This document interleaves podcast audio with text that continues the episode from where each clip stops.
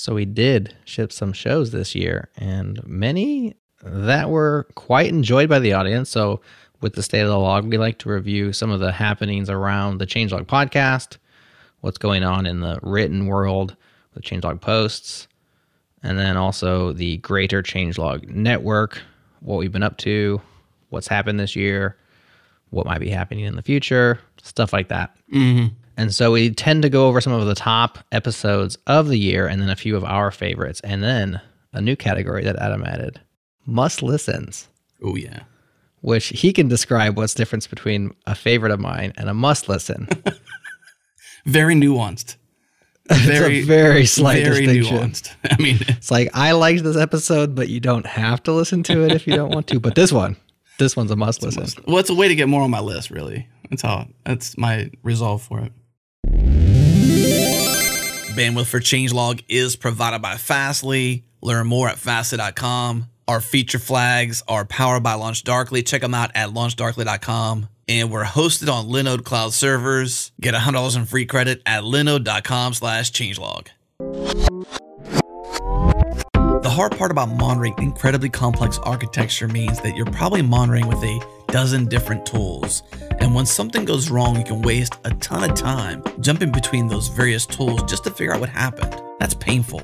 Our friends at New Relic want to change that, and they're giving you one user and 100 gigs a month completely free to try out. Head to newrelic.com to get started for free with one user and 100 gigs per month. It's totally free forever. Again, newrelic.com.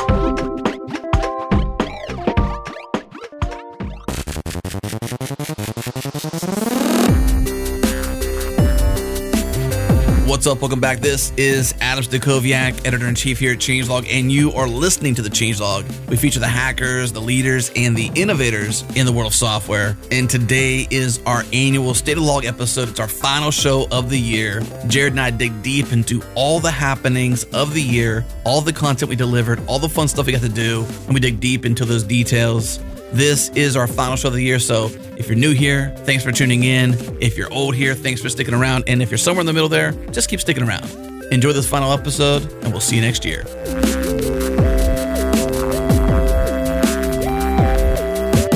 It's the end of 2020, and we're doing a state of the log. This is something we do kind of every single year now. It's It's our our tradition. yeah, it's our tradition. We started in 2018, and it is now an annual thing Yep. and uh, and here we are. It's it's another year. This has been the most unique year, I would say. Good years and bad years, Yeah, boring years and exciting years. It's been exciting, sure. but just not in the good ways, generally. Yeah, I'd, I'd like to reduce the particular excitingness, or, or whatever For it a boring 2021. I'm looking forward to 2021. I think so. Well- but One thing that happened this year is, you know, the best laid plans of mice and men kind of fell by the wayside. So for those of us, those of us who are big planners, you know, there's lots of disappointment out there. But thankfully, I don't make very many plans, so I was just kind of rolling with the punches. What about you? yeah, I mean, Conference plans. yeah, exactly, failed. Exactly. I think the one thing that happened this Travel. year that was different for us was just less travel, and I suppose a few less hugs, a few less high fives, a few less actual faces being met. Because we love doing that. We love doing conference attendance and hanging out and, and doing live shows there and producing podcasts from the, you know, the expo hall floor and creating those partnerships. But, you know, it didn't change our content this year, I would say, you know, in terms of a consistency, you know. Maybe more consistent because less True. less travel to plan around.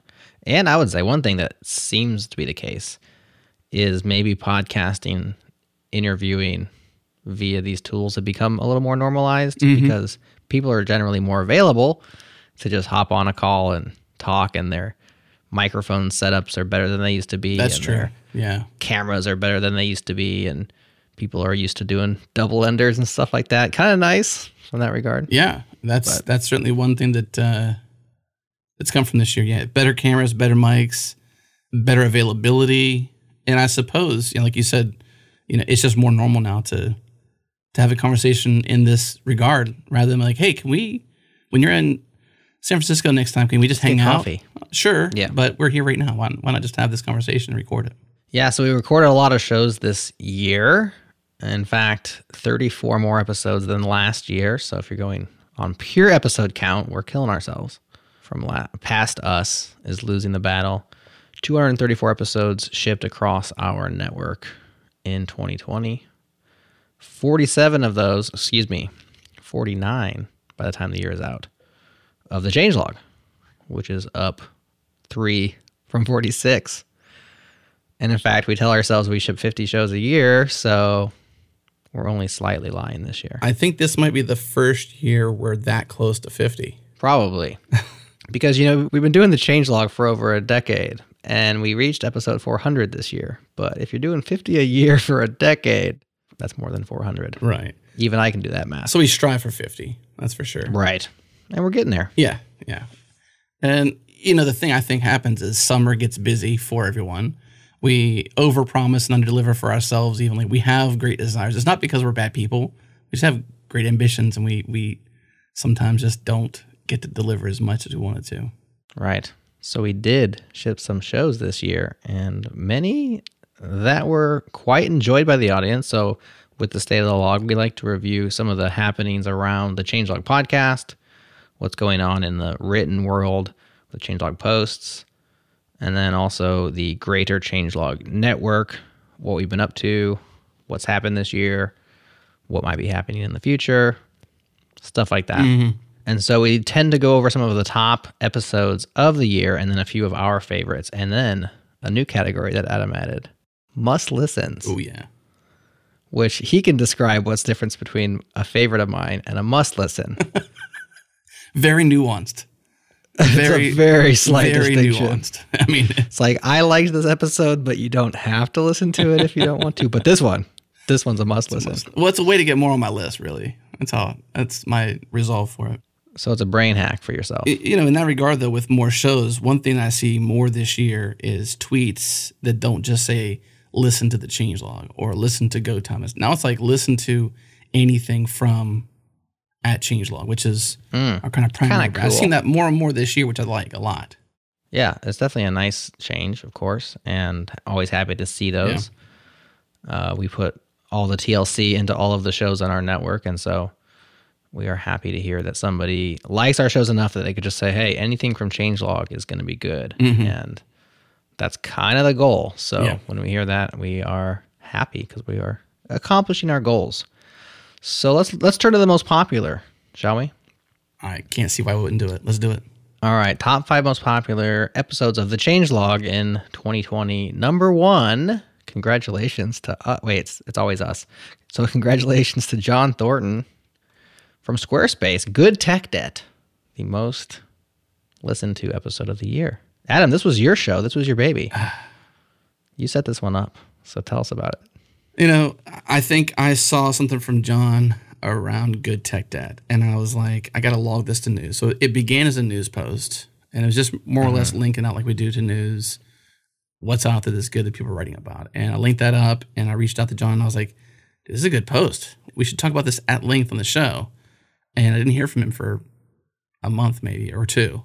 And then okay. he responded to me, and I think we were really busy and I didn't get a chance to respond to him right away either. I think it might have been around March. Who the heck knows what time this was? When, when was the this post out there, or this uh, the show out there? When was that out there? I dropped that data point from okay February. Here. Hold on. Okay, so it was just before go. then, just before. So I can't even blame the pandemic. Thank you. That's sad, but it took me a little bit to get back to John, and uh, I was like, you know, it would make sense to talk to this concept of good tech debt because everybody hears about this like you know, that it's bad or it's negative. And let's be honest, most of the time tech debt is a bad thing, right? right? It's debt. Right. And you're taking on water, so to speak, to move faster. And that is oftentimes right. ill advised. And so that's one of the reasons, probably, why his post resonated, as well as probably the, the episode resonated, is because it's contrarian, right? Well, that, and then I also had this conversation with Travis Kimmel, who was the prior CEO of GitPrime, who was acquired by Pluralsight. And we had a conversation on Founders Talk, episode 60, talking about leading data driven software teams and products. And in one part there, Travis really laid down some wisdom. And I'm pretty sure I mentioned this in that show with John. But we talked so much, I'm not sure if I did or not. But, you know, we talked a lot about tech debt there and how, you know, how it actually correlated with actual debt, like money debt, and how you can think of it that way, and how people take on debt in good good ways and bad ways. And so, Right. there was some, I suppose, early interest in the subject matter. And then John was an, actually an engineer talking about. it. I was like, we can go deeper. So it made a lot of sense to kind of how can you leverage financial debt in the same way you or tech debt in the same way you leverage financial debt. Conceptually. debt. Yeah, conceptually. Right. To your advantage, right? Yeah. And in a way that's strategic and intentional so that it is not taking on water. Yeah. Right. It's planned for and then paid down necessarily. Any debt that does not have a plan for payment paying down is bad debt. So yeah, good stuff. Number two, Jessica Kerr. The one thing every dev should know. This one was a June episode with Jessica. Her idea on the title, well, her idea on the subject matter. I guess it was our idea on the, naming it after the subject matter. One of the very few times we went for the YouTube style, uh, all caps on a word titling, which may have played into its strengths. The one thing, of course, there's many things that devs should know, but do you remember what it was? The one thing every dev should know. It was That May. Jessica told us. We dropped that. No, not when it was. Do you know what the one thing was? Oh, in the show, you mean? Yeah, what was her one thing? Do you remember? No, I don't. On the spot, boom. I don't even know that. Oh, that's funny. I think you titled this, and I was like, that sounds good. and I moved on. What was the one thing? I believe it was. I mean, it was kind of a. I think she even said it was kind of a cheap shot answer. And uh, the, the by the way, the title was a bit of a baity title. The conversation was spectacular. She's full of insights. She's very entertaining and just fun to talk to. yeah.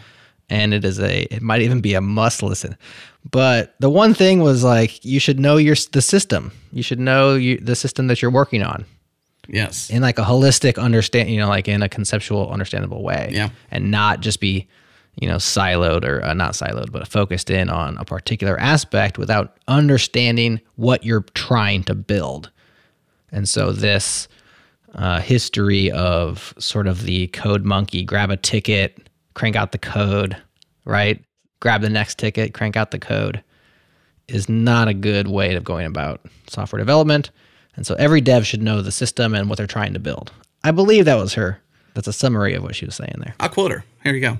okay Uh, she says, but the single most important thing to understand is how your system works. Not just any system, not any abstract architecture, the specific Right. system that you work on. your system Why does it Yeah. work? And what impact does it have on the world? And how does it accomplish that? You know what I said in response to that? what Could you use a, a well known example out out there to be less abstract? Sometimes you, you like read yourself back or listen back and like, how dense can you be? Why did you say that? But, anyways, maybe that was a good response. I don't know. It was kind of a so you asked her for an example i think she pulled out uber at that point Yeah. Yeah, she pulled out Uber, which I don't think she's worked on personally, but she did a, a wonderful job of, you know, bringing it down to the bottom shelf so you could right. have a nibble. And uh, yeah, that's funny. And uh, I think I think that was a good show, it was- and so did everybody else because it was uh, top in the charts this year. I- think you know, having looked back at our our list of shows this year, and you know, this I would have put this in my list anyways, but it was one of the favorites, so I didn't have a chance. It was naturally there by just by nature. But right, it's a popular. I would definitely want to have Jessica back. I would think more often, a couple times a year, at least once a year, and Mm-hmm. kind of hear more of her wisdom. I want to hear more See from what else she Jessica. Basically, say. Absolutely. Number three most popular episode of 2020 on the changelog was the 10x developer myth with William Nichols. this is you this is me. yeah, I in all the ways. in all the ways, I suppose. Not in all the ways. You were also on this episode. Well, I mean, you teed this up. I did. You worked with Bill to get him on the show. Yep, this was my idea. I thought it was a great little piece of research that he did that came. I don't know if it's the word longitudinal applies here uh, in terms of uh, the duration. I think it was like five years of data he went back upon uh, of his Yeah, instruction At least data. five, maybe even ten. Yeah. And so the you know the premise is that we all talk about this mythical unicorn, not a billion dollar startup, a unicorn developer, right? The one who is full stack and knows everything inside and out, knows the entire system, right? Could write Uber by themselves or whatever the the mythos is. The the less mystical mythos is the person who is 10 times more productive than a typical developer, the person sitting next to them. And while there are certainly more or less productive people and more or less productive developers, the myth of the 10x developer has been out there and it's been argued for, for and against Yeah. for years. And this is the first time I saw anybody do a study on it, a research study, like an academic thing. Now, his wasn't the first study. It was the first time I saw someone do a study, and his seemed to be better because of the view that it took, the holistic and long term view of this data that wasn't actually like created for the hypothesis, you know? It was extracted from a course. Yeah, exactly. He actually says he has 20 years of data and he only used 10 years of it for the study. There you go. So thank you to our transcripts for, you know, pulling these words out of our shows just so easily to, to quote them back to you all. But we do have That transcripts. You should check them out. They're really awesome. But yeah, we uh, taught the course for 20 years and I had essentially 20 years worth of data and the study used about 10 years of it. And the findings from this were very interesting because it wasn't that you won't find more or less production, right? According even to the exact goals set and forth. It's that the variance of productive between one person on any given day or task is much larger than the variance between two people in the same circumstances. So, in other words, I might be 10x on Monday and 5x on Tuesday and 3x on Wednesday and back to 5, etc. And that productivity level varies greatly according to what they found, but the one where I sustain like this 10x speed over somebody else in any demonstrable repeatable fashion uh, seems to be a myth. That's what we discussed in that episode and I thought it was very interesting. Well, you have to think about it from logical terms too. And thankfully, we have a study to prove it. But you know, if you just started to run as fast as you could right now, you're not Jason Bourne, No. right? He can like. There's one where he he's a quote where he says, And he "I know I could run for ten miles or some sort of number. I forget what the quote is. If you're out there, comment Right. about this. But you know, you can't run for ten miles straight at your fastest speed, which is what a career is. Like if you, you know, Yeah. align the two, you know, your career versus ten miles in the in the analogies, you can't sprint the whole career. That's what 10xing is, is sprinting essentially. Mm. Yeah, I guess Jason Bourne doesn't really exist. I guess he's just a fictional character after all. Mm-hmm. Yeah. Number four, and a late entrant. So all of these were spring shows, right? We have March, we have February, we have June for Jessica's episode. But number four is actually a recent episode, which means it's flying up the charts faster than the others. October 23rd, we shipped What's So Exciting About Postgres with Craig Kerstiens or Kerstiens. Can't remember how to say his last name, Craig. Sorry about that. But you are number four, my friend. This one resonated with folks more than we thought. I don't know. I thought it was going to be pretty popular, but you you admitted that you didn't think it was going to be this popular. Well, I think it's probably less about. Well, I think more so it's an October entry, not a January, February, March entry into the Right. into the log, so to speak. And popular, yes, but that popular so quickly, not doesn't happen often. And so it was of the top, and it's only two months ago, barely. Right. Actually, yesterday was two months ago. Today is one month and As we record Yeah, this. Yes. exactly. So why wouldn't it be that popular? Well, it is a singular database in a sea of databases and data stores, right? We could do what's so exciting about MySQL, what's so exciting about Mongo, what's so exciting about Cockroach, what's so exciting about SQLite. I can't remember how it was. SQLite, SQLite, SQLite. yeah, SQLite. What's so exciting about Firebase? You know, you, you could just do all of these.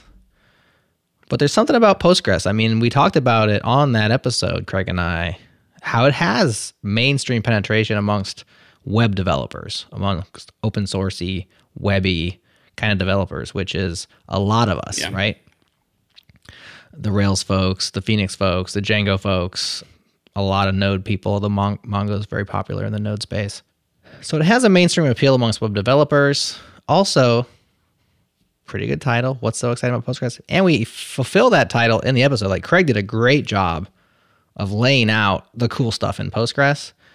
And this one also, I believe, did spend some a weekend on Hacker News homepage, people discussing it. So that drums up interest and you know, somebody who may have not listened to it ended up listening to it because of a debate about this particular feature and that. Mm-hmm. And uh, it was also, I think, a, a shorter episode, 68 minutes total runtime. which may lead into. Oh, 68? Okay, I take Total it back. runtime. It wasn't shorter. That's uh, intro, outro, ads. You know, Right. So roughly an hour, yeah. which is not, I wouldn't call that shorter. I would say, I would say it's probably in like the, the shorter third of our episodes. We go 60 to 80 minutes generally for, this, for the changelog. So, number four, what's so exciting about Postgres? On that note, though, I think the the thing we do often is play sleuth in terms of like what made this show stand out. Yeah. And so my response, like what made this one, like my, my surprise wasn't it didn't deserve it or this was, it was just unfounded. It was more like literally what and and I suppose spending a day on Hacker News or the weekend on Hacker News does impact that. Being in Postgres Weekly, the newsletter for it, you know, impacts that as well. And so I think Sure. for us, you know, and, and listeners, hey, you want to help us, you know, promote your favorite show. Like if you're listening to this show and you're like, this is my favorite show of the year so far, and that's what you do when you listen to the show, find a way to share with others. That's the best way you can help us. Yeah. There's also a Postgres community. I mean, it was in Postgres Weekly, like you said, which Craig hel- helps to curate. And the Postgres community, like, folks are passionate. You know, mm-hmm. it's like it's their database. And I say that third person plural, but uh, I really I don't have the passion for it, but I do also like I do love Postgres. You know, and when I see Postgres out there getting its its comeuppance, right? So it's due credit. I'm likely to listen to that or share that link. Or, mm-hmm. in fact, I find myself sharing Postgres things on Changelog News more than other databases, and I start to question myself, like, am I just My bias. being Yeah. biased Yeah. here? And it's like, well, it's You're obviously I biased, it's interesting. I am. Are you're exploring your bias by doing so. Is it detrimental to the feed? Yeah. Anyways, You know, I'd be curious on the note of, you know, what's so exciting about blah. You know, if there's a blah out there like a MySQL or Mongo or others, I'd be curious if the listeners want to hear us do a yeah, another variant of that with a different database or, or make it a thing. yeah. If I think about other databases we've covered, like we've done Elasticsearch, not in that format, Yeah. but uh, we've had a show on that. We've had a show now on Postgres. We've had shows on like up and coming databases over the years, but not really like the established tried and true ones as much. What was that So- database? Gun database, wasn't it? GunJS? GunDB. GunDB, yeah. Yeah. And then Bolt DB, a couple like we did some key value mm-hmm. stores. I I might be mixing GoTime with the changelog a little bit, mm-hmm. but we've definitely done DBs. We do DBs. But generally, like going back to something that's been around for 25 years or plus, don't do that quite as often. Maybe MariaDB deserves its moment on the changelog. Number five was Meet Algo, your personal VPN in the cloud. This was an early show. This was January 20th with Dan Guido from Trail of Bits. I think you were sick that day, or you had some sort of problem where you weren't on that episode, but you were planning to be. Do you remember what that was about? Probably doesn't matter. Don't know. It was in January. Maybe I was still getting over January 1st. I'm just kidding. I'll do that. January 20th. Three weeks later, the guy's still struggling. I do know that January is our busiest time of the year in terms of sales and partnerships Right. and stuff like that. So that's always my excuse in January and December and November. So I get three months where I can, you know, claim too busy essentially. But that is one of our busiest times. Might have been around that. I don't think so though. Yeah. Doesn't matter. The interesting thing here is that you know it's an open source VPN, and a lot of people have like how many content creators out there do you hear, and their ad is of some VPN? Oh, So many, oh, right? lots of Express. I mean, Yes. Let's not advertise them because they're not paying us to. almost did. go through the list. Almost did. Yeah, almost did. Express. But there's there's just so many, and I think you know from the from a consumer side, a com- consumer side, you think, oh, it's just a service, you know, and you sign up for it, and Right. next thing you know, you're all the data you're already trying to, you know, keep safe by using a VPN in the first place is not safe, and so Right. that's really about the premise of Algo is. It's something you can self-host in your own cloud. You can set it up yourself. In fact, you even did a, a deep dive after the episode shipped, doing such a thing. That's right. And we talk about some of the the hype train that I generally will hop on and then hop off as soon as the next show comes around. I'm running Algo in the cloud to this day. Is that right? Absolutely. In fact, it bit me in the butt. and I'll tell you why. Because I upgraded to iOS 14 on my phone and I have my VPN configuration in there. And then uh, you know you have it set up to automatically turn off or on and depending on where, which network you're on. So like if I'm on my home network, I don't want algo on, obviously, right? And if I'm on LTE, I want it on. I can't remember if I want it on or off on LTE. I think it's off on LTE, but when I join a Wi-Fi, that's when I want it to turn on, right? So after upgrading to iOS 14, I don't know if something didn't transfer correctly or what it was, but I would go to church where I would normally would have be on their Wi-Fi, but have Algo turned on and have my, you know, my uh, VPN connection back to my virtual private network, and it was broken. Like I could not use Wi-Fi there, but I had forgotten that I had it set up because it is kind of a set it or forget it thing. It just turns itself off or on at the appropriate time. And I'm walking around all my friends. I'm like, hey, can you get on the Wi-Fi? Hey, can you get on the Wi-Fi? You know, they're like, yeah, it's fine. It's totally. It's I'm like, I think iOS 4. Yeah, something's wrong. So I was like using. I'd flip my Wi-Fi off and use LTE at church for like three weeks until I finally saw at one point the VPN thing trying to turn on and it like couldn't connect anymore. Anyways, I, I figured out it was me the whole time. I was like blaming the Wi-Fi. I'm like something's wrong with this Wi-Fi. So it came back to bite me, but yeah, I'm still running it. And uh, I do have a video out there on YouTube setting up Algo from scratch. It is dead simple, and Dan did a great job explaining it on the show. He also did a great job since he's a infosec guy, been around a long time and understands these things very well. Laying out some of the problems with a lot of the commercial services, the logging, the lack of anonymization, the middleman, all that kind of stuff. Mm-hmm. Why those things are popular, which is mostly because people want to access content that's regionally restricted. Yeah, good episode for sure. I'm kind of bummed I missed it, honestly. I love VPNs. We need a round two. You can quote me on that. I love VPNs, Adam Stacoviak. That would be good. We need a VPN sponsor, and that can just be our quote. It won't say the actual name of the service. It's just I love VPNs. That's right. I promote all VPNs. Okay. I I actually work for the uh, what's the the VPN conglomerate, the the folks behind all the sugar Big and stuff. You know, like Big yeah, VPN. big VPN, big VPN. That'd be cool. What's it going to take to get you in a VPN today?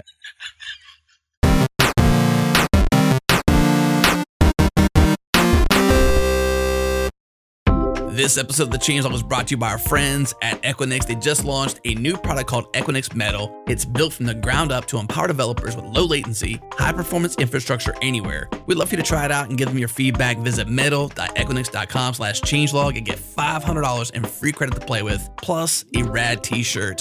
Again, metal.equinix.com slash changelog. Get $500 in free credit. Equinix Metal, build freely.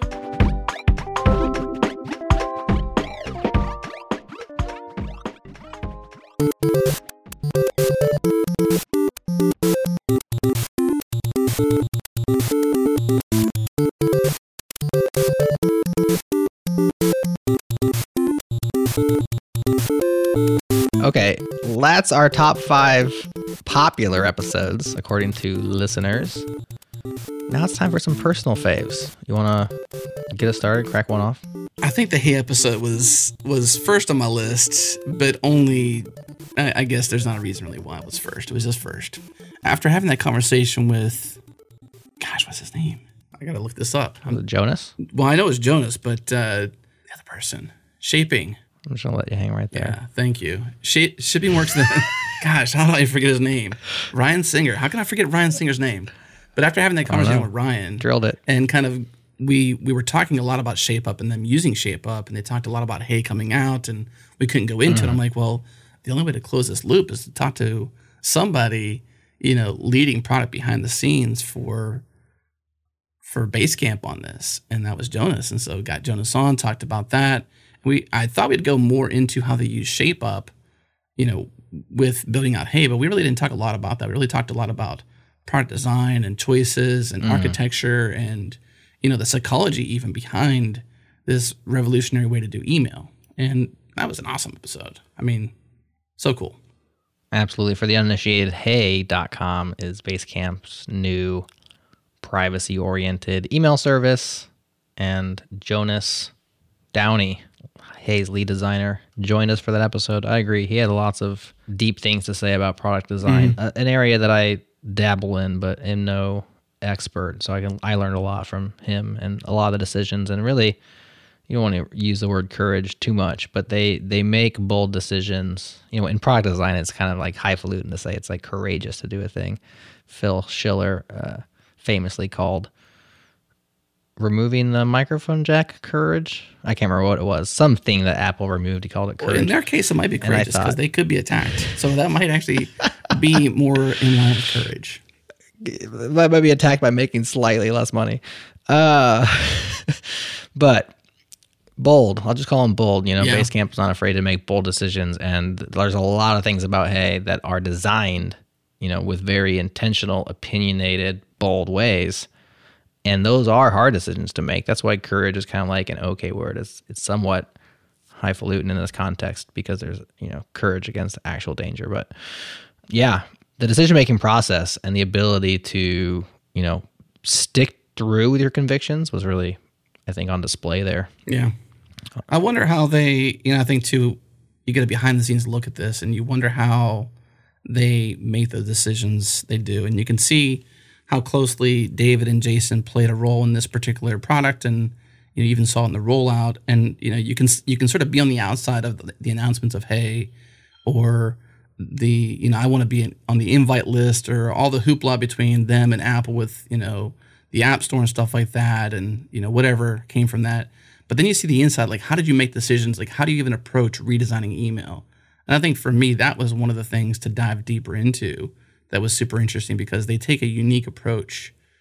Dare I say it in your in your case, courageous approach towards you know changing things? Because I mean I think Not it does take uh, some boldness, as you said, to change the way email works and to even attack that. But if there's a company who I could think that would think intentionally about that change, it would be Basecamp. It would pe- be people like Jason and David and the team they have at at Basecamp. Like, you know, that's that's what I thought was most interesting. Not just like, you know, what architecture you use, but in a lot of ways, how do they attack such a widely used problem? Like everybody has email, everybody has opinions about email, and many people have particular workflows with email and how they do email. Am I a Hey user? No, I'm not. But that's not because I don't like it. I can appreciate it and still not use it. But uh, I think it was good of them to really try to uh, try and do in many cases. I know a lot of people who use Hey. We have a lot of people in our email list that use Hey. Absolutely. So a favorite for mine. Sorry, you weren't there, Adam. It's just me and Dave Kerr. And Dave was in Singapore, I believe. So it was an early morning show, which is different for us. You know, I was having my morning coffee. I remember as I Super spoke early, with like nine in the morning. Yeah, man, it had even been eight a.m. I, can't remember like- yeah, it exactly, was super early. but it was uh, it was like a get up and get ready kind of a thing, which maybe made the show good. I don't know. I think Dave probably made the show good. This was episode four hundred three. It's called "Laws for Hackers to Live By," and it might be one of the most timeless episodes that we put out this year. I think there'd be a few others we could throw in the mix there, which probably we'll hear from as well. But Kode Vicious. yeah, Kode Vicious. In a similar vein, at least. Mm-hmm. But this is focusing in on Dave's repo on GitHub called Hacker Laws, where he has collected and explained and, and really done a good job of laying out all these different idioms and sayings, credos, laws, whatever they are, guidelines that we say to ourselves while we're writing software, we say to each other, or sometimes we remind somebody of. And the fun thing about that episode is really just a quick hitting like I would do a law, he would do a law. We just picked the ones we wanted to talk about. And he has a lot of interesting things to say. And I felt like there are in that space because it is general knowledge. It's not like specific to a language or a philosophy. It's not FP, it's not OOP. Those are in the hacker laws, but we skipped a lot of those. And a lot of them apply to just networked systems yeah, I had a lot to say too. So we had a great chemistry and it was a nice, quick show. And man, it was a lot of fun. I listened to it back and I learned some stuff from Dave the second time around that I missed the first time just because you're you know you're in the mix Right. the first time, and the second time you can kind of sit back and think about what he's saying, and he's got tons of interesting things to say. So another person who I think we can come back and do more hacker laws uh, down the road because we definitely didn't co- we didn't cover them all. We probably covered like half a dozen.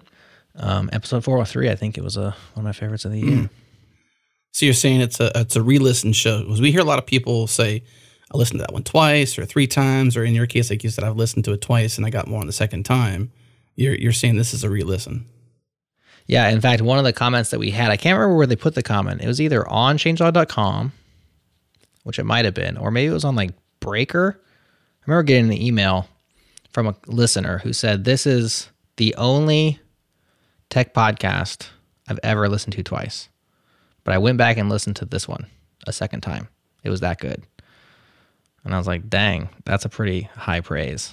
So that was pretty awesome. Yeah, I recall. I like those emails from Breaker. We get those emails not too often, a couple times a month maybe, but I always appreciate them. Like it, something about Breaker listeners, they want to comment, and I love that. So, one cool thing I think you know in terms of coming back and having them on again is is uh, are the hacker laws something where they're I suppose expanding over time. Or are they sort of like locked in there? They're, or is it sort of they like are. accumulated I mean, wisdom? just like it- it's accumulated wisdom. Yeah, they are expanding. It's not like you know every time you go back, there's going to be five more laws. But uh, he is adding them over time. And one of the ones we talked about at the end, he was like considering adding it or not, because a lot of them kind of move boundaries, right? Like they're not specifically necessarily about software development. Some can be a little bit more like the way that systems work, which can be used to explain things like economics, uh, etc. There's one of the laws he brought up where it's like once a system of observation is known, it ceases to be a good system of observation. I can't remember which law that was. Maybe Gall's law, Kernighan's law. I don't know. There's a bunch of them, and I'm too far back to remember now. But something like that can be used to describe like economic systems, relationship systems, Not just you know, the code. workplace. Yeah. But then also it can be used to describe software. yeah. So they are being added, but it's not like at a high speed pace. kind of reminds me of like maybe the Guinness Book of World Records too, where you can submit a law. You know, like it's an unknown law out there. Can you submit a law that you maybe have coined yourself? Yeah, you've derived it through your own wisdom and your own team and you know your career. Like I believe this should be a law, and you name it. This is Stacoviak law or Santo law, whatever. Right. Yeah, you got to be pretty smart to coin one of those, Yeah. but you could submit it and see if Dave will let it go in or not. What are you trying now to say, that we Jerod? know him, I got a personal. I'm not in. very smart? No, I'm saying you and I are not going to hit that hit that threshold.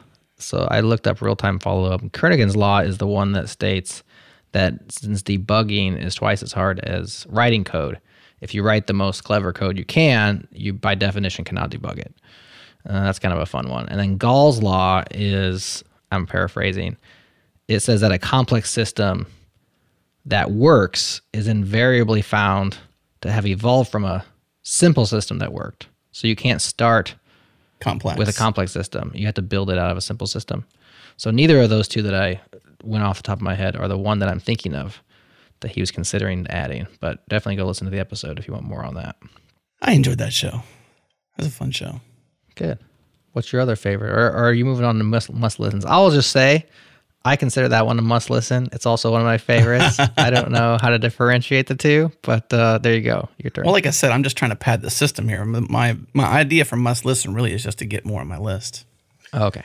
I, I can go quick. So I, I mentioned shipping work that matters uh, tangentially by mentioning the Hey episode with Jonas. I think that's a must listen. I mean, I think there's so much wisdom in there that. Uh, like that's why I love having Ryan on the show. I feel like every time, especially that last segment with Ryan, like we didn't even kind of fun story, a fun aside about shipping work that matters. That episode. What what episode was that, Jerod? What's the number for that one? Three ninety nine. When we uh, when we recorded that, we were actually so we take breaks and we do the breaks for post production produced ads to to sort of slot those in in the uh, the mastering process. And we hit break number two, which is the segment between you know segment two and segment three. Well, we actually didn't record technically a segment three. We just sort of like just kept talking so long that we didn't have any more time to talk with Ryan. So we were like, I think we've talked about enough cool stuff that we can make that a segment three. And I've went back and listened to it. And I think it's some of the best stuff we've laid down with Ryan ever. I mean, I think it was really good stuff. So for me, it's a must listen because uh, I think Ryan just just oozes wisdom. You'll like that, Ryan. Absolutely. Yeah, that was a fun moment because we were kind of like, well, we're out of time, but we haven't done the third part of the show yet. And we had talked for probably an hour, maybe 90 minutes At least. in the break. And we recorded the whole, we record the breaks because you don't stop and start. And we're just kind of like, well, Yeah. can we just turn that? We asked his permission. We're like, can we just turn this chit chat into a, a segment? And he was all about it because it was an interesting conversation for him as well. So yeah, that was fun.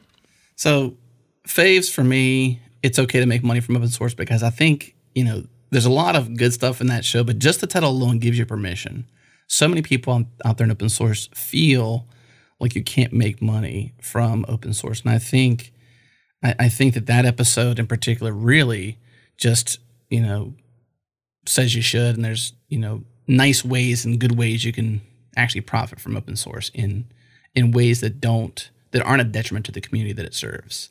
I think Zeno Rocha does a great job of of sharing that. He seems to be, you know, I've never met Zeno in person, but I feel like I feel like we're really good friends. I feel like if I saw him, I'd give him a big old hug. You know, like, I, but I've never met him. Mm-hmm. So I, I really appreciate Zeno's outlook on things. But in terms of more must listens, I'll breeze through them. Securing the web with Josh uh, Josh Aas. That's I'm getting stuck on his last name. It's A A S. Doesn't sound like it should be Josh Aas, but it is. That's a lot of wisdom in there too, especially the ending where he's talking about securing the web by rewriting a lot of it, and he really has a uh, a bone to pick with C and C as it relates to Right. Rust and uh, network software and securing the web. So he's got uh, a big mission there. But Let's Encrypt obviously is a huge project. Has done so much for the internet, and you know you may just be simply a casual or an everyday user of Let's Encrypt. Uh, maybe just on setup, since it's sort of set it and forget it to some degree, and you forget. But I think that there's a lot of stuff that Josh shares in that episode around securing the web that we need to be reminded of. And so I think it's a must listen. And finally, I think the leading GitHub episode we did, man, I mean, with Jason Warner, you can't get, as of Jason, this is a quote from him, you can't get this subject matter anywhere else. So the show we did with Jason was the only place you can hear that story of him and uh, the GitHub acquisition. So if you're at all a fan of, I suppose, GitHub, that storyline, then you're going to want to listen to that show. So it's a must listen. Agreed. I will add a few more to the list and we can move on here. Another favorite of mine was talking with Lauren Tan about her transition from engineer to manager and then back again to engineer. She's very self reflective and insightful. She has a lot of insights about the decision making process. And it's somewhat of a must listen because we all have to make those kind of decisions as we advance in our career, Yeah. right? What am I going to do next? Am I going to take that seemingly only route to promotion, which is to move out of my comfort zone of you know being an individual contributor and move into a world of managerial things or leadership where maybe I'll thrive and maybe I'll fail, maybe I'll love it, maybe I'll hate it. And then once you make that decision, now what? And really having the courage to keep using the word to go back if it's not something that you like and really asking yourself, what am I optimizing for? And those kind of questions, right? What's important to me? Mm-hmm. I think we had we we didn't plumb the full depths of that, but we went pretty deep on it. And that one is a favorite of mine and I think a must listen as well. Last one I have for the list is Stephanie Morillo, The Developer's Guide to Content Creation. I think this is a must listen right here because because I'm now learning the difference between the two. Not only did I enjoy talking with Stephanie because she's awesome, but she does a really good job of providing, you know, guardrails, guide rails, and inspiration to let you know that as developers, we're all creating content all the time, right? We are writing emails to people, we are writing documentation, we are giving talks and demos, and how we need to take that seriously and use it to our advantage. And she has a lot of actionable stuff. In fact, the changelog post came out of that for four sources for infinite content ideas, which is something that I think back out a lot when I'm thinking about how I can create some content is, hmm, where can I get that content, right? What can I do that's fresh and new? Yeah. And I refer back to her wisdom on that. So that one's called The Developer's Guide to Content Creation with Stephanie Morillo, and it's episode 382. Mm-hmm. Highly recommend her newsletter as well. I don't know how to tell you to subscribe to it, except for maybe go to uh, the podcast and link out from there, but you'll find it. You should definitely listen to it or read it. Sorry, not listen. You can't listen to her newsletter unless she speaks it. But hey, maybe she will in the future. Who knows? There's probably a startup that'll do that, right? Something like that. Take your newsletter Sure. and read it to Sure. you. Turn. I think there are startups that take written things and turn them into podcasts. And there are startups that take podcasts and turn them into written things. Or just individuals. so if you could just feed that feed those two to each other, right? That's all. Pipe the input of one to the output of the other, you could you could really be onto something. Yeah, before we move on to posts and happenings and other things going on, I think this is the longest we've done a state of the log and talk this at this length about our favorites from just this one podcast of ours. I mean, this is probably at least 40 minutes, maybe more. Just guessing. What are you trying to say? Just guessing. I, I like it. I'm, we're getting we love our stuff. better at it or worse at it. We love our stuff. I we really appreciate it. We're really it is tough to go back and pick favorites, you know, uh, because we uh, set up all these episodes, had all these conversations, and so we think, you know, of course, some things go better than others, but yeah, we tend to think they're all pretty good. Otherwise, we wouldn't have done them in the first place. it's a very hard process to whittle it down to what we've shared here. Go listen to all what forty nine. Go listen to all forty nine. That's You'll right. Love them. all right, are you done with that? We'll move on to changelog posts. Let's do it. So we don't just podcast. Newsflash, do do do. That's my newsflash noise. Is that right? I like that. we do other things. And people are often surprised. They say, wait a second, you guys have an awesome weekly newsletter? Wait, no. Do you guys actually have a website? You guys have a website? There are other podcasts besides the Changelog? No, I ask, I, I say that facetiously, but we get that a lot. In fact, people have been listening forever. And what's funny is some people are subscribed to our master feed, which is all of our shows in one place, and which means you get, instead of one show a week, you get maybe five shows a week. And they don't realize that there are different shows. I've had people that just think it's just a changelog, and we just have these different eh, theme songs, you know?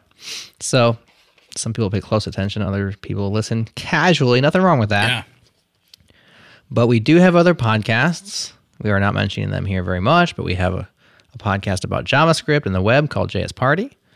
We have a podcast all about founders, CEOs, and makers called Founders Talk. There's a podcast all for about Go and that community called Go Time. There's a podcast all about machine learning and AI and data science. It's called Practical AI. There's a podcast all about the brain and exploring it and learning about it and using that knowledge to, what is it, Adam? Make ourselves better? Improve Better your life. life. There you go. It's called Brain Science. And there's a podcast called Backstage, which is just us chit chatting. That's right. Am I missing any? Did I miss a podcast? No, that's it. All right. So we have other podcasts. We also have a newsfeed. And we've had a newsfeed for many, many years. In fact, my first contribution to Changelog was on the newsfeed. I was logging news, and we like to point at things that are interesting. We like to contextualize the news, say why we think it's interesting, throw a random joke or two in there or pop culture reference just to make it not boring Sure. And uh, ship that out on a weekly basis. It's also on our website, which is changelog.com. On the homepage there, you can keep up with the news. It's not going to overwhelm you. It's not an aggregate based on upvotes and comments and blah, blah, blah. It's us curating the news, which you can submit for us to cover. We ask you to do so at changelog.com slash submit. Submit other people's stuff, submit your stuff, all good, as long as it's interesting and we'd be happy to share it. So we do news and we also do changelog posts, which is more like a blog. And we don't do that quite as often. We don't haven't shipped 234 blog posts this year. But we do do it from time to time and we do want to do it more. And we're working on a not a submission process, but a pitch process to write for changelog.com slash posts coming at you in 2021 but we've been doing that as well. So some of those are real hits and have made waves and have been pretty exciting. And we're going to talk about a few things that published this year on Changelog Posts that have been big and interesting. So I've been talking too much. Adam, your turn. I think the one thing I'll say is just we're selective. You know, it's it's Yeah. not so much that uh, the frequency would be more if I think we one had more time and two we weren't as selective. We want to feature not so much the best of the best in terms of like oh this is bad content, oh, this is good content, but really good ideas, not just your you know run of the mill tutorial, which those are great. It's just not what we're trying to what we're trying to optimize for. We're trying to optimize for sharing big ideas, and you know I think we lead off uh, with a a controversial subject, a big idea, and some might say an unpopular opinion. Would you say, Jerod? So Some would say uh, on Go Time, Kelsey was uh, Kelsey Hightower, well known in the cloud space, well known in the Kubernetes space. Uh, came from CoreOS, did a bunch of cool stuff there. Has been uh, really well known in the Kubernetes space, doing a lot of cool stuff around containers, a lot of things around Docker, a lot of things around Go. Uh, he's been uh, an MC many times at many conferences, a chair at many conferences. I've seen him recently, or at least a couple years ago, at uh, GopherCon. But he wrote a post for us called "Monoliths of the Future." But technically he didn't write it, but technically he did. So I mean, then maybe you can sort of like uh, give a peek behind the veil to the process there. But on Go Time, uh, Kelsey shared an unpopular opinion called "Monoliths are the future," and he laid it all out there, and we turned that into a post via the transcript and shared that because hey, you know what happens often is is is content will get stuck in a podcast.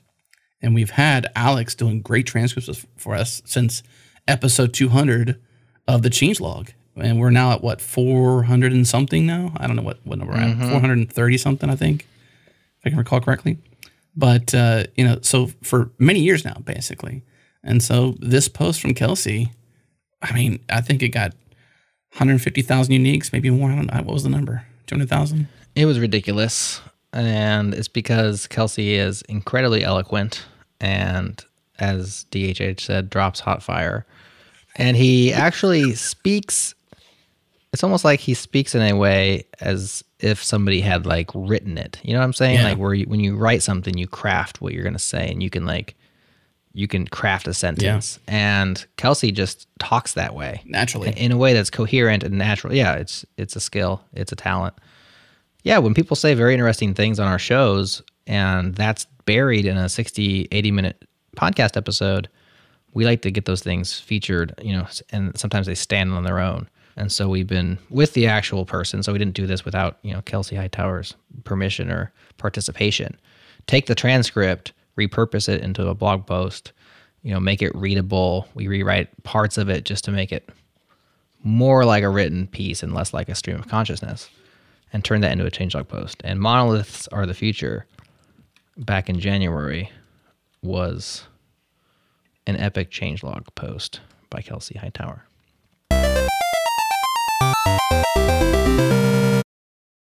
Our friends at DigitalOcean launched the app platform. Get apps to market faster now. Build, deploy, and scale apps quickly using a simple, fully managed solution. They handle everything the infrastructure, the app runtimes, and dependencies. So all you have to do is push code to production with a click of a button. It's that easy. Learn more, check it out at do.co slash changelog. Again, do.co slash changelog and get $100 in free credit.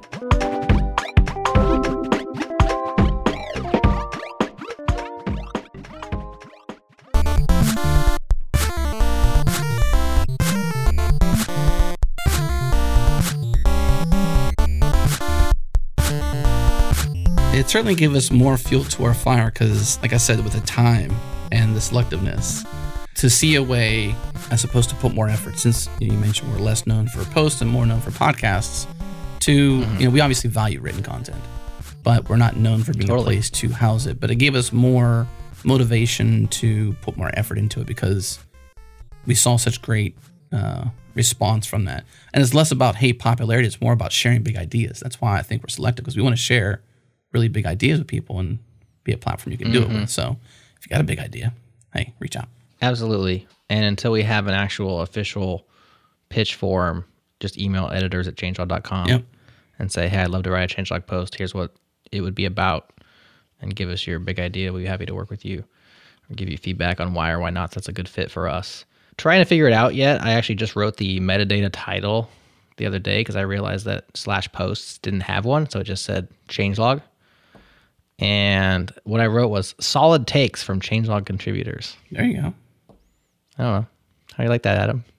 Yeah. Solid takes. I like it. Solid Yeah. takes. If you got a solid take, Yeah. put it on changelog. Yeah, I, I think that's the thing why we're even selective with it too, because there's so many people that will reach. We get a lot of people who email us, and that's a good thing and a bad thing. But the bad part of it is that there's just so much noise, and really strive to hear the signal. And I think that's what that says. Solid takes is signal. Which doesn't mean that we agree with your take. It means that it's a solid take. Like it's well thought out, it's Right. reasoned, it's well written, and it's worth sharing. You know, I mean, maybe the take isn't even so solid. I've written a few takes on there myself, and they've had varying degrees of solid. It's mushy. It's a mushy solid- take. solidity. I thought it was solid when I started writing, but the time I published it, I didn't. I wasn't so sure. Well, there's been a couple of other cool posts Yeah. that uh, we wanted to share here on the show.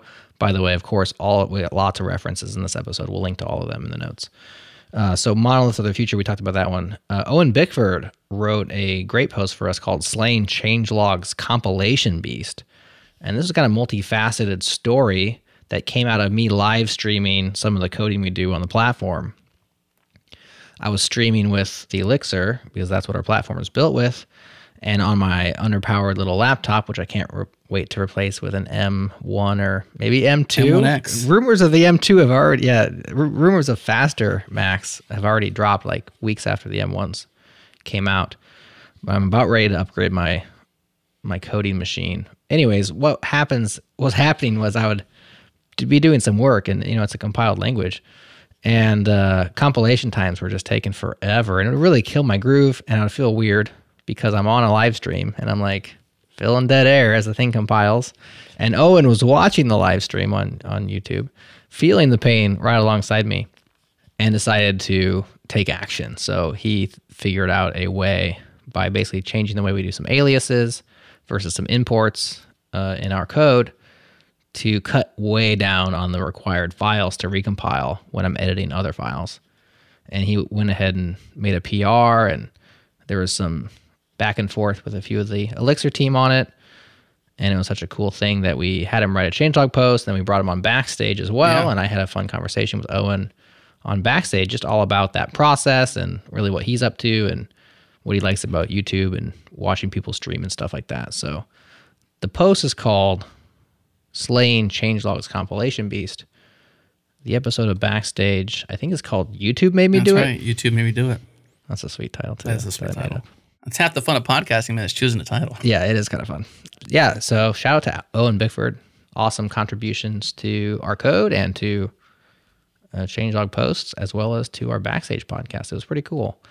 And he was a cool guy that I enjoyed Yeah. meeting and hanging out with. Man, that just shows that we're approachable too. I mean, our code base is approachable in terms of being open source. Uh, you know, Elixir is maybe less uh, utilized out there as a language, but definitely gaining steam and definitely becoming more and more popular. But approachable. I, I think that's kind of cool that you can feel the pain of Jerod on a show, on a live stream, and solve that pain, and then you know write about it and podcast about it. I mean, that's pretty cool. You can share your ideas. I think that's you know I think more than anything Trifecta. is yeah the trifecta. More than anything, it's it's a, a keep coming back to it's a place to belong. You know, that's what I think we we've done is Yeah. you can come here and hang out. This is a place to belong, and that's this with Owen is, is proof of that. Yeah.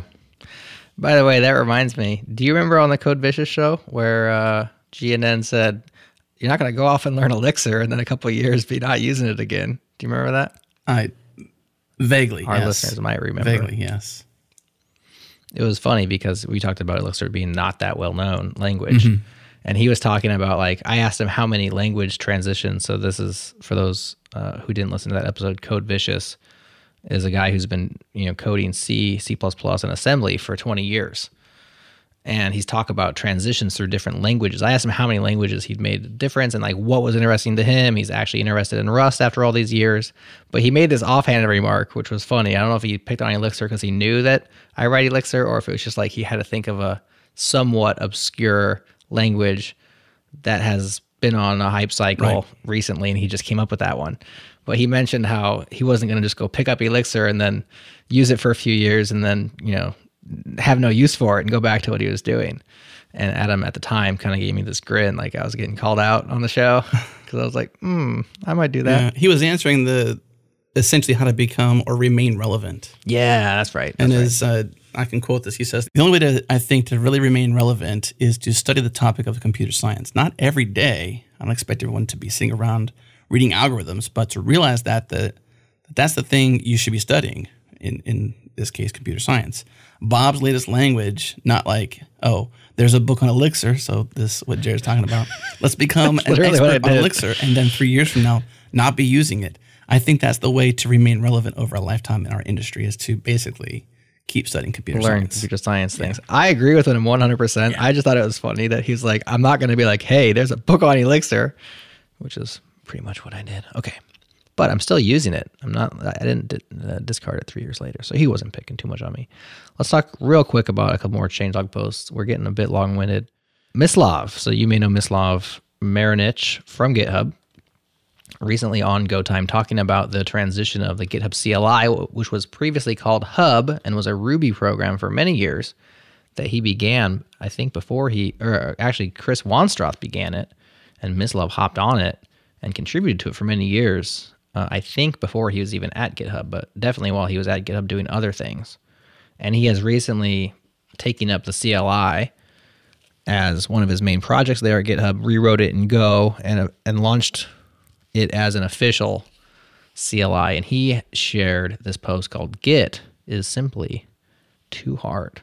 You may have seen this one recently as it just came out a couple weeks back, October November timeframe, and yeah, this one resonated with people quite a bit. It made the rounds on all the typical dev Twitter, Hacker News, Reddit, e- you know, changelog news ecosystem, the blogosphere, as, as we That's once right. called it.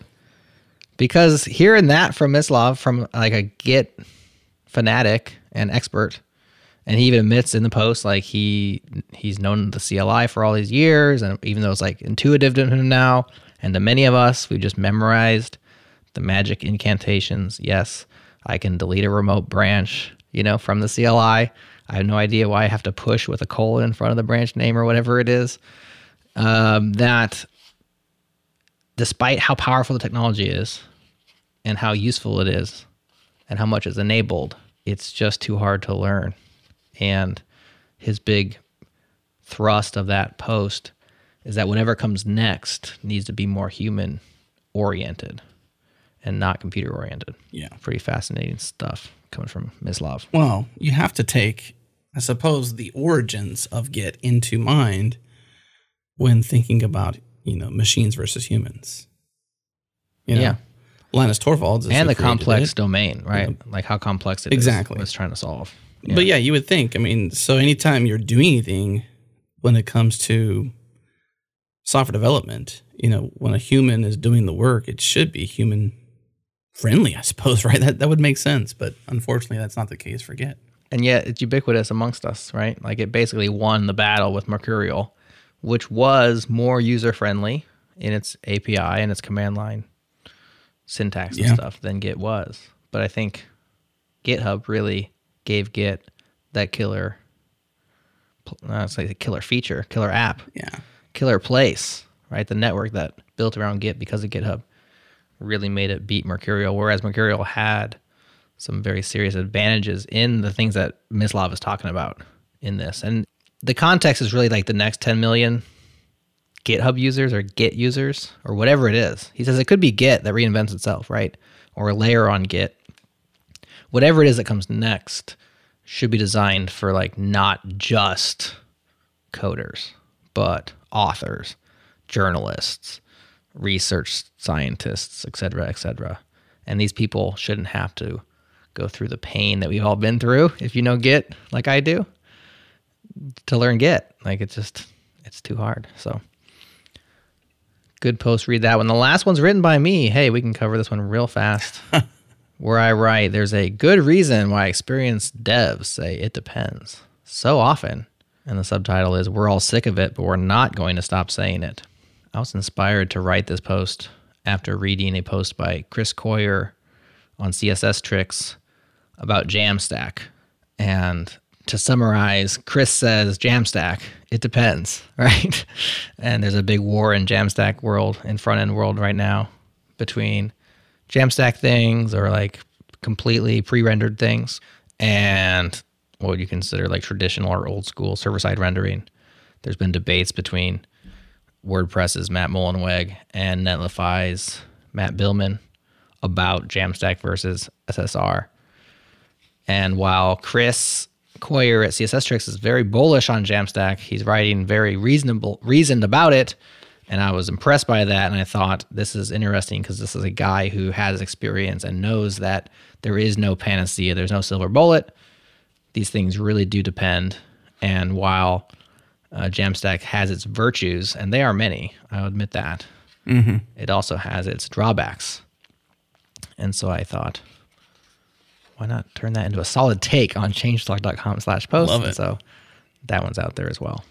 There was also, you know, on that front too, in terms of Jamstack and I suppose the war, for lack of better terms, was The war. Was Matt Mullenweg Yes. and Matt from was it uh, Netlify. From Netlify. E- Essentially, they at the keynote I believe was a Netlify's keynote recently for Jamstack. I'm, I'm lost on the, exactly what it was like Netlify's conference or if it was Jamstack's conference. I'm not sure, but Yeah, it's Jamstack Conf put on by Netlify. Right. And there was a, a keynote They had a Yeah, the debate. keynote was Yeah, essentially a debate between the two, which we logged, and it was good. And I think that's, you know, if it's a panacea or not, you always wonder. Of course, there's lots of good things too. Most things that are good, but they're not always all good. That's right. And it really does depend. And so it's ultimately the least satisfying answer. But actually, I think it's one of the reasons why podcasts are so valuable to our community. True. Yeah. because the details matter and blog posts even the most solid take can be written from a perspective that focuses on all of the virtues of a thing and ignores all of the detrimental aspects or the other way around like it can be a takedown piece why we switched off of mongo Sure. right or whatever and you can just focus on all the things um, and we tend to write in superlatives because those are the things that gain attention. They are, you know. If I tell you you might think Jamstack is cool, then you'd be like, okay, but I'm not going to read that. But if you're like, Jamstack is the next big thing, you're gonna be like, oh, really? And I have to then convince you that in my post. But the, the reality in the real world is that we have to make trade offs and decisions based on our contexts, and we can't just adopt what everybody else is doing. That's like not smart Yeah. software engineering. And so podcasts allow us to have those conversations, those debates with all the nuance that is necessary. And oftentimes, I've actually seen this as a trend on Go Time. They have an unpopular opinion segment on the show every week. And we take their unpopular opinions and we put them on the Go Time FM Twitter and we actually take a poll to see if they're really unpopular. And what I've found is I've listened to a lot of these over the course of the year since they started doing it. A lot of times the one liner is very unpopular or very popular, but it's bombastic and opinionated. But then the actual thing they say afterwards, because you'd say something like, you know, crunchy peanut butter is better than smooth peanut butter. And like that's your opinion, right? But on a podcast, you can't just say that and mo- drop the mic and walk out. You have You to the details say down. why, right? And since it's a panel, there's usually four people there. The person will give their unpopular opinion and then they'll give their reasoning. And the reasoning is always way more soft and what's the word when you like qualified like you'll qualify it and you'll say eh, well I and I and I realize that in this context and it just it rounds it out and it's actually a very enjoyable thing to hear because it's like here's a strong opinion but it's kind of held loosely Yeah. Well, there's always a, a story behind every opinion, and the story is the inroad to empathy. And so they can say the bombastic, unpopular opinion, and their reasoning for Right. having that take is weave with their story, which leads to empathy and gives you a chance to at least see and understand their perspective. May not agree with it, but you can say, "Well, I can Right. see why you would say that." You may not adopt the belief, but you can agree that they have it, and it's okay. right and that's enjoyable i think we all kind of move forward together even if we disagree at the end of the day versus the the wars right? the the actual like i hate you and your ideas which tends to happen on writ- in written in the written world and on the online world So, anyways, just another plug for why I love podcasts and why I think these things are valuable. You know, Well, well, where else can you hear those at length conversations between people you admire, look up to, uh, follow, use their code, whatever? You know, in our Right. world at least, it it's uh, you can go to a conference talk, but that's still pretty one sided. You can maybe go to a birds of feather. You might get some of your points, and you might hear different perspectives. That's similar ish to a podcast, but accessibility to a podcast, frequency, highly produced, thought, you know, we intentionally produce these every single week on multi show layers. So, I mean, you can't really get it anywhere else. That's why you should go to changelog.com. slash plus Slash plus, plus plus. and subscribe. Good segue. Well, yeah, there you go. So let's talk about some of the goings on. We need to wrap this up because we are getting a little bit longer winded. We're long winded this year. I think we just like, we're doing more. We like what we're doing. I, I don't know what it is, but I don't know. we're longer winded. That's for sure. We haven't hung out as much this week either, so maybe we're just catching Maybe. up a little bit too between the, the two of us. But let's just talk real quick about things that we did this year. We didn't launch any new podcasts, No. right? We, we've really been keeping on keeping on. The pandemic hit. Things have been difficult. Like we, we mentioned at the top, life has been more difficult than work for us. We had, of course, concerns and uh, negative consequences of the initial lockdown. And so it hasn't been all roses here, but generally speaking, everything's going well. Um, that being said, we did launch our membership program over the summer, changelog.com slash plus plus. The coolest URL ever. I think so. That's right. I love it. You can get closer to the metal, as we say. You can make the ads disappear. And you can support us directly so that when the tides of change rise into our sea, I don't know, I'm losing whatever that metaphor that is. When things get rough, we have direct support to fall back on in the case of, you know, other means of making money go away so that these shows can continue and thrive. And so we launched that over the summer. Warm reception. We're thankful to everybody who's signed up so far. It's just a beginning. We kind of launched it, let it be its thing. We continue to, you know, ship ad-free shows alongside our ad-full shows. Uh, all of those not very full, but you know what I mean. Uh, each and every episode, and people who join uh, get the warm fuzzy to support us, and they also appreciate that feed. Ironically, a lot of people still sign up and then don't use the ad free feed because they like the ads. So that makes us feel good, but also kind of Yeah. feel weird. Um, so that's the biggest new thing for us is Changelog Plus Plus, and it is new and uh, not at all what it's going to be in terms of like in its final state, but it is out there. And uh, what else? What else is new this year? We've had some new people involved around our parts. Well, I think if you're curious more about Plus Plus, there's some backstage episodes that go deeper in that. So if you've piqued your Right. curiosity, go there. Uh, you mentioned the pandemic, of course. We did a show on brain science that sort of covered a lot of that stuff too, which was really just embracing turbulence, as we said. That was coined actually from an investment capital firm. I'm not sure that was the best source for the the the phrase, but um, brace for turbulence was was uh, was said then. I think it's been a pretty turbulent world. So since then, mm-hmm. and I've been bracing. So there you go. I, I took my own advice. I think you know shipping 400 episodes of the Changelog is is a is a feat. Even though we say 50 a year, and it's been 10 years, and those numbers don't match up in terms of like the the math, the, the multiplication. Still happy about that. Um, I think Practical AI turning 100 episodes out there is a big feat for Chris and Daniel. They're doing an awesome job with that show.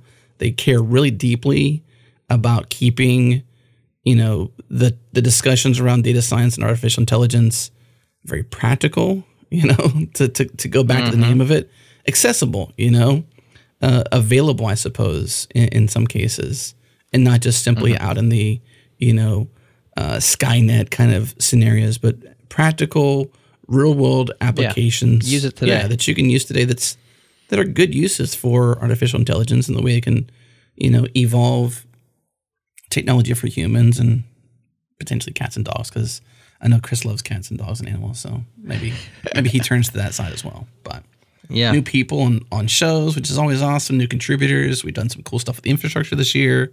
I know that Gerhard's been working really hard on that.